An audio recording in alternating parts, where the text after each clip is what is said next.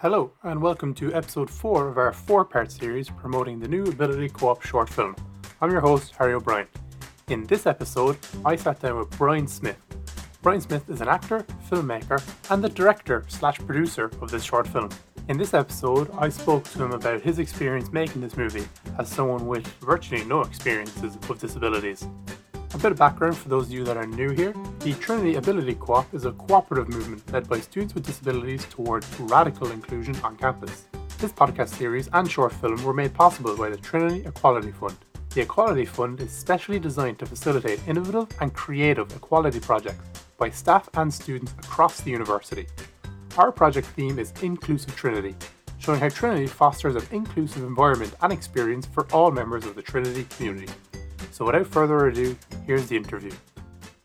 How did you first get involved with the Ability Co-op? I first got involved, actually Mary got on to me through a friend of a friend, which is usually how, how a lot of things start, word of mouth. So she asked me, would I be interested? She sent me on a little bit of information about the co-op and just about what the, what their vision is and what they want wanted to highlight. So I was very interested, obviously, because it's a far cry from the sort of thing that I've been used to and not having any kind of background with anybody with a disability, really, I thought it was a great opportunity for me to learn something as well. So that's where it all began. What was your background like here? Because you're a filmmaker, but what kind of filmmaker are you? Yeah, before before I, I started recording films, I was actually acting. So I've spent a, lot of time. I graduated from the Gaiety School of Acting a couple of years ago. Actually, just right before the pandemic hit hard, I, I finished a year in there. I suppose seeing it from that point of view, seeing it from the other side of the camera, really, I I'm electrical engineer as my day job. So getting to understand both sides of the coin was really something that I was very interested in. I started with photography and that kind of branched out. So I got myself a camera and I figured out how to use it.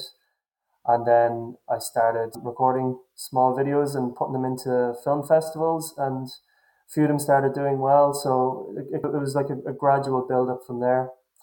And after that, I wrote a couple of short films, and one of them, which I'm actually finishing editing at the moment, is is quite nice. And it was all just a really you know, natural build up from from where I started, and I just wanted to immerse myself more in it. Always loved documentaries, so it's where I'm veering towards at the moment. And have you done any other documentaries similar to this one? It's not similar to this one, but it's based on these guys called the Irish Underwater Search and Recovery Unit. It's really just showcasing what they do and drawn a little bit of awareness to them because when you think of anybody lifeguard, you think of the RNLI or something like that. These guys don't get the same kind of airtime. I thought it'd be lovely to make something that put them front and center and just showed how they were really involved in the community. I'm halfway through that one at the moment, but of course, with lockdowns and with restrictions, it's been very difficult to actually get out with people, especially with like restrictions on traveling. That one's kind of running along in the background, if you like, you know. So you're making two movies at the same time while holding down an electrical engineering job. I'm making two documentaries and a short film at the same time as holding a full time job. Yeah, yeah, it's it's interesting. It's a lot of late nights and a lot of sitting in front of computers editing. But I actually wouldn't have it any other way because I'm probably happier now in the last two, three years than I have been ever, just with a level of fulfillment and a level of you're just doing something you're interested in. And they say, what is it that if you if you do something you love, you're never really working. There's some truth in that. Like obviously you are working if you want to be good at it, but um, it's been a good trip for me so far. Yeah, that's interesting. Do you you said you, you sit down from the computer, obviously editing. Are you the one that you edit it all yourself? Do you? Oh, I do. I do everything. Yeah, I'm. Uh, call myself a one man show, so I try to do as much as I possibly can. I think for, for me, I, I did work with a guy on on the short film, and with the way things are with lockdowns and everything, when you're relying on somebody if they're not close to you, it's very difficult. I found that like you, you get half as much done, but it's like you're so much longer back and forward when you're not able to sit down together. So I've really started taking everything on myself it, it's meant to it's quite a, a steep learning curve as well because you're when it comes to editing that's something that i'd have to just sit down and figure out and with music and with sound. And i, I made like early on you'd make mistakes like little, little things like not pressing the record button when you're recording sound on something happens so often. So you, you know you get past all of these little problems and and you when you find out how to fix one thing you come across another thing and I, I quite like it because it, I think it makes me respect the process more and respect the people who are really good at it. But I love it. I can't get enough of it. I'm not really complaining too much. So you would have been involved at every stage of the production of this movie. So would you? So far, from the time the, the guys came to me with their idea of what they wanted to do, we sat down and obviously virtually sat down and spoke about how they wanted to make this versus how it can be made and putting my vision on it and all that kind of stuff. Yeah, I've been there since the start or close to it. So it's really quite nice. And because you're there so early on, I think you get everybody has a it's more cohesive. It's more like a like a kind of family unit, really. I think we get on quite well. I don't know if the guys agree when they hear this back, but I think we get on quite well. It's yeah, it's been a really good collaborative kind of process so far.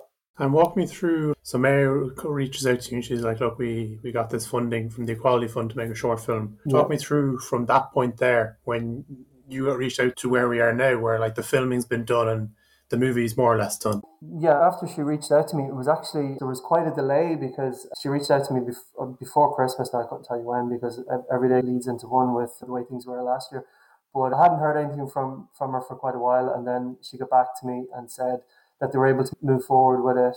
Um, restrictions have been eased a, a little bit. I think that helped quite a lot. And then it was just basically a lot of meetings. I wanted them to tell me what they really wanted to to be brought across because I had no background with anybody with a disability. So I wanted the, the film to be very inclusive and not to really point a spotlight at anybody in a negative way and just let them so they were comfortable to tell their story and to feel like it was just like like they were being heard, but not they were almost like just there for our kind of entertainment. That kind of way where where it's it was a really it was really important for me that when this was recorded, and I think it was the same for the guys, but when this was recorded, it was tasteful, for want of a better term. So we talked about all of that and then we picked the participants who ended up being Colette, Jessica, and Scott. And then basically the guys went away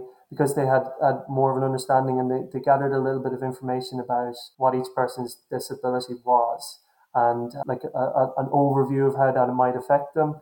So we were able to build a story based on that of how we wanted to shoot it and how we wanted to portray each person, but to give you like a little bit of background, a, a, bit of flavor, a bit of feeling for what it is like for them going through through college, these disabilities. Once that was all decided, once we were happy with that, we picked some shoot days and we got the guys together and we tried to make it as useful uh, with that time as we possibly could. So we didn't want to really waste anybody's time, keep them waiting around because Colette, for example, had lots of issues with pain. So I was very conscious that I didn't want her waiting. Basically, when she was there, she was doing her interview or she was doing her B roll or she was doing whatever she needed to do, and then she was able to go home. So it was all about choreographing everybody so that time was used as, as wisely as possible. And then we shot it, and it was great, and everybody was was happy and lovely. So it's been a very collaborative process so far. Everybody's had a voice, everybody's been able to say how they feel about it, and it's definitely been very cooperative for for for sure. And you said earlier that you didn't really have any experience with the world of like disabilities and all that. And did you learn much through the process of making the film?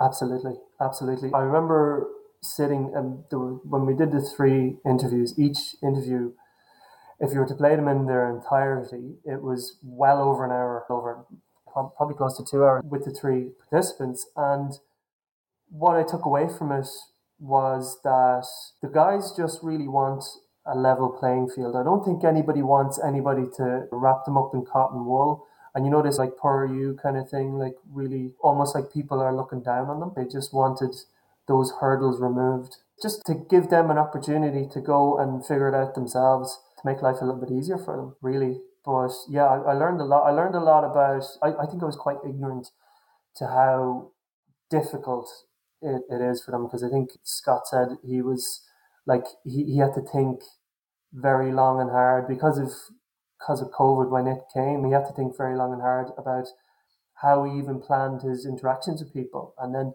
you think about you more so than most. Okay, they can't go out and work with people anymore, and then you have um, Colette with the pain, like how she had to plan exactly how she was getting from home to the college, and of course she was on on campus all day. So how does she find somewhere to rest? How does she how does she get around? And then Jessica, how does she find somewhere when she if if she were to become overwhelmed like how does she how does she get to that point? point and there's a lot of what i found coming off the back of this is that society really isn't set up for anybody who's not like perfectly able like when i think about my own uh, college career like i didn't have any real problems the only thing i had to think about was where was i going on the weekends and how is it going to pass these exams and am I going to get a job after? And that's really as far as your thinking is. There was never any issue with am I going to be able to physically get into the building and am I going to get into my lecture hall and is there going to be provisions for me to just go through my normal day? And another thing that I've I've learned from the guys is that they don't really want to to broadcast that they have a disability. They don't want to go, hey, look, I'm I'm disabled, look at me kind of thing. It's it's all just a case of they'd rather not be in that position. They'd rather be in a position where things were a little bit easier for them, where life was a little bit easier for them. And I thought uh, as well, after listening to them, they're, they're all so eloquent and they all had a story to tell and they all told it quite well. And it, I think it was like a lot of things, these stereotypes, able bodied people would put on someone who has a disability. And some people, they, they only change their attitude when they're told that someone has a disability. So you could look at someone, you look at the three guys, and you would never guess they had a disability. And then I think when people find out that there is an, an issue, there is a, a hurdle that they have to overcome, I think their attitudes automatically change, which I think is terrible because they stop treating them at the same level. So I, I learned quite a lot. Um, I came away from it feeling I was privileged to, to get that information firsthand as well, and for the guys to sit down and be comfortable enough to talk to me about it. Like I'd only met them virtually a couple of times beforehand. So yeah, I feel like I learned a lot. I could talk to you for hours about this, but yeah, um, there is quite a an, an interesting an interesting perspective now drawn from from what they've told me. Yeah, it is such a privilege to hear from them and for them to be so vulnerable on camera. And especially like what you mentioned there, how they, they don't want to talk about it because they'd rather not be disabled. And they all have invisible disabilities. So, like, they have this thing, they don't talk about it and it affects them, and no one would know otherwise because you can't see it. So, we're so, yeah, we're so lucky that they're able to speak so much on camera. Yeah, absolutely, and, and I think that yeah, as I said, I think each interview was was definitely an hour or half an hour long. So we're only really just scratching the surface of what it's like for them. And I think it's great that they have a platform that they can um, just voice of what it's like for them. Because you, know yourself, you, you never know what's going on behind the scenes of people, and everybody's got their own stuff or, or, or whatever. Everybody's got their own stuff generally. But for them to be so frank and so honest, it's really something else. And it, it definitely comes across in, in the recordings of, of how it is for them. And how would that compare to the other kind of short film documentaries you make? Because like the one you made about the, like the scuba divers for the deep sea rescuers, for example, like that wouldn't be something they'd be like not yeah, ashamed to talk about, yeah, hesitant to talk about. You know what yeah. I mean? Yeah, I think no, I think those guys are definitely not hesitant to talk for sure. And when you think about it, there when you're talking about those other kind of documentaries, those those people aren't really talking about themselves that much. They're talking about what they do and, and what it means for the community and kind of things like that. But it's also like you're taking it for, for granted that whereas something like this, it's I don't think it gets anywhere near enough time. And I think there is I think there's a, small bit of like a stigma attached to people don't really know how to talk to somebody who's got a disability or they don't really know how to deal with somebody who has a disability and films like this and others that I've seen as well, it's it's just to bridge that gra- that gap. Sorry, give the guys, as I say, a proper platform to feel normal, feel, feel like everybody else. Take away those those issues. Why is why is it a problem that somebody's got a disability? I think we've all got things going on, but just we're able to hide it completely. Whereas I think definitely Ireland needs to have these conversations and let let everybody kind of figure out how to how to get over it and how to just make it make it normal, really. What kind of impact, yeah, do you hope that this has on Ireland? I hope that the guys come out of it like feeling like they got a chance to speak and be heard, and I hope that not just for for Trinity, but I hope for other colleges and schools, and they, they look at how their setup works for their students or for kids in a way up because what, what I've found talking to our participants is that they're at a level now where they've been able to deal with it. They're all obviously adults and it's over years and years of processing and working through, they've been able to come to terms with and, and manage and everything else. When I, I lived in Australia for a long time, when I lived in Australia, going to a therapist would be like going to a physio. It was much more more open. It was like there was there was no feeling that you're doing something wrong or you can't talk about this, you can't talk about that. And I think these are the things that we just need to normalize. Just take the whole problem away. It's not a problem. Okay, someone's got a disability, right? They don't want to be wrapped up. They don't want to be talked about. They don't want a big song and dance made about it. All they want is just if there's steps, give us a ramp. If there's if I'm up two floors, give us a lift. If I need extra time, have that there, maybe at a click of a button or, or on an app or so that it's easy for them to just be like everybody else. I think that's quite important. Is there anything you'd like viewers to know before watching the film? Anything I'd like them to know? I just hope they'll come in with an open mind and just listen to the guys. I think they're so smart. The three participants are so smart and they're so clued in to exactly what it's like for them. And their perspectives are similar, but then again, quite different. And I think just yeah, let them let them have a chance to talk and let them tell you about themselves. They're very interesting people and they're um, very funny and they're, and they're they're great characters and I I really love talking to them. I got a lot from them. I never thought before Mary asked me um, that I'd do something like this, and I never thought about it. And now that that I have this tiny bit more knowledge, I feel like um, I feel like it's important, and I feel like privileged to be part of it, really. But yeah, just give them a chance and, and listen to their story. They're very interesting people.